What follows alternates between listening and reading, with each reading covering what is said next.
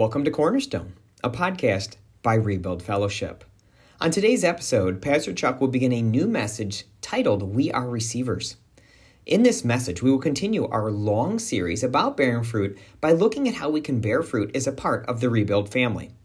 This is actually a three message sub series, and the first message will focus on receiving the good news. The text for today's message can be found in Hebrews chapter 10. So if you have your Bibles, please turn there right now as we join in with Pastor Chuck. This series that we're going to be in is Bear Fruit in Keeping with Rebuild Fellowship. Bear fruit in keeping with Rebuild Fellowship. Coming off the heels of anniversary service, I think it's important that we come back to the, the core of of us, excuse me, come back to the core, that we uh, uh, establish this foundation, if you will, again, uh, to remember what we were built upon, uh, what Jesus has called us to do, and how he gave it to us. Uh, and so I want us to look at that again. So I want us to bear fruit in keeping with Rebuild Fellowship. Some of you, are recent additions to this fellowship, and we praise God for you. Some of you, as you heard on last week, some of you been day ones, and you've been here from the very beginning. And it's important that we don't lose sight of who we are. It's important that we don't lose sight of who we are. So I want to take these next three weeks. I want to take these next three weeks to walk us through who we are and that we stay in line with who we are because when we do it the Lord's way, we will get the Lord's results. And so that is my hope. That is my, my, my desire for us. And so consider this um, a, a continuation of our anniversary service, or should I say, consider this remember versary. We're remembering who our God is to us and what He has called us to do and who He has called us to be here in Durham and for the surrounding communities and to the very ends of the world. And so, for those of you that are new, and those of you that have been with us for a while, our mission is this. Our kingdom mission is this Rebuild Fellowship exists to exam I can't even talk this morning. I don't know what's going on. Rebuild Fellowship exists to advance the kingdom of God by making disciples who receive, respond, and reproduce the good news of Jesus Christ for the welfare of the city of Durham and its surrounding communities. You probably see that on your screen right now, but let me say it again. Rebuild Fellowship exists to advance the kingdom of God by making disciples who receive, respond, and reproduce the good news of Jesus Christ for the welfare of the city of Durham, its surrounding communities, and to the very ends of the world. So, what do I mean by receive the good news? Receive the good news is simply this we are a fellowship for all people to receive Jesus Christ and his gift of salvation, his free gift of salvation. This is made possible through relevant, Christ centered teaching and preaching, passionate worship, and a loving witness. Do you hear that? The next thing that I want us to see is responding to the good news. How we respond to the good news. So, what does that mean? We believe we here at Rebuild Fellowship are a fellowship uh, for all people to respond to the good news of Jesus Christ. This is possible through our commitment to love and to serve one another, along with serving our community by way of our time, our talents, and our treasures. Whether that's our internal community or our external community, our desire is to love and serve one another, along with resourcing, being good stewards of the time, talents, and treasures that the Lord has given us to be able to do just that. And then lastly, we reproduce the good news. We are a fellowship for all people to reproduce the Lord Jesus Christ.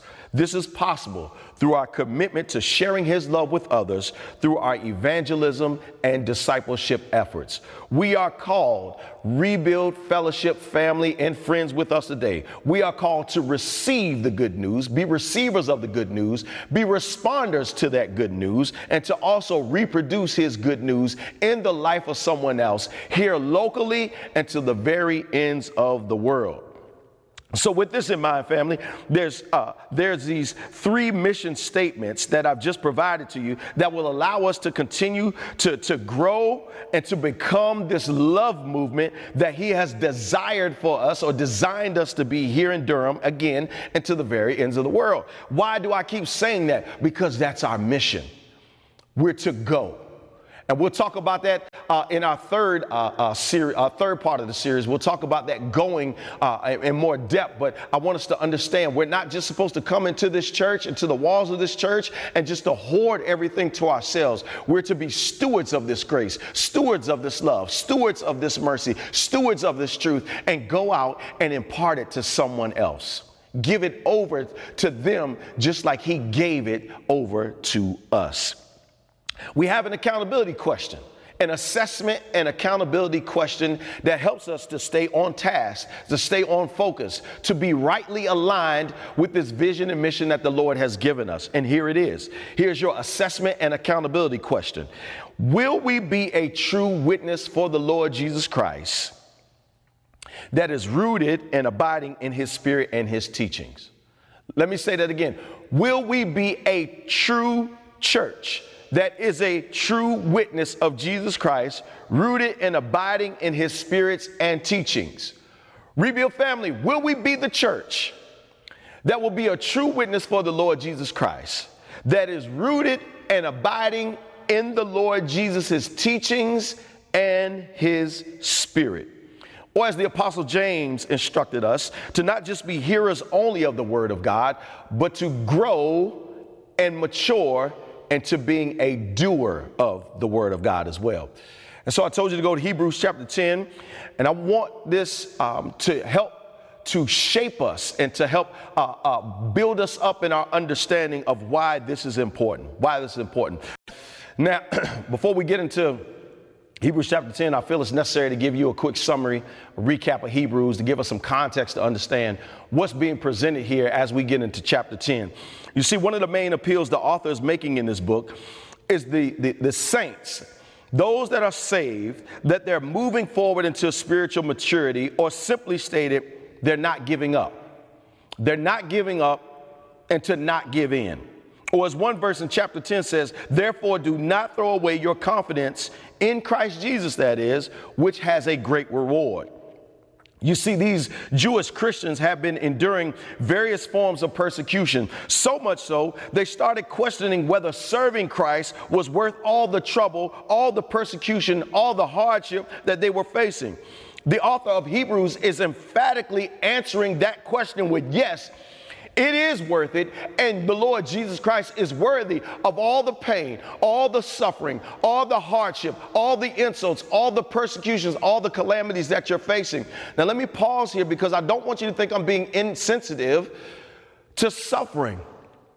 Oh my goodness, when you're in the midst of suffering, that's nothing to, to, to, to, to act like it's a light thing. But understanding this, understanding suffering in light of the gospel of Jesus Christ helps us to get a, a right perspective, a kingdom perspective, a faith perspective, and understanding the greater good that will come out of that. I know that's not easy to hear because we all have been enduring some very difficult things at various points along this journey of life, especially over the last 18 uh, uh, to 19 months that we've been battling or dealing with this pandemic. We all have faced something different and we all have suffered in some way. But Christ, this book, Hebrews chapter 10, shows us Christ is better. Christ is greater, that he's the superior one, and that this, watch this, and that he never abandons his people. So, if you have walked with the Lord three months or more, this question in some way, shape, or form has come up for you. And all that I'm dealing with, Lord, is it still worth me serving you? And I want to say to you, child of God, I want to say to you, man of God, I want to say to you, woman of God, yes, he is still worth it. And yes, serving the Lord Jesus, walking in his ways according to his statutes and commands, it is worth it. Let me tell you this. If you are, um, if you're one who um, is uh, uh, uh, embarking on a new uh, health challenge right now, uh, or you're, or you're changing your diet, you know those first few days, oh, it seems like everything is working out just fine. Let me not, not, not, just everything, even on a fast. It seems like maybe the first couple days everything seems to go smooth. If you're first on that diet and you're exercising, everything seems to go smooth. But round about day five, day six, things get a little bit more challenging.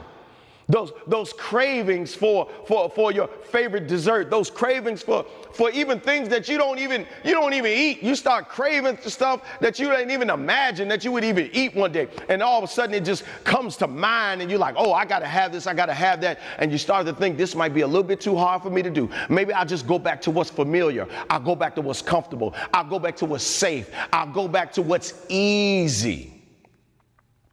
I'm right. I, I, I, would tell my sons this all the time. It takes no effort to do the wrong thing. By, by default, by this sinful flesh and nature, it's easy for us to do the wrong thing. Our, our, our natural, our, our nature just naturally gravitates towards doing the wrong things.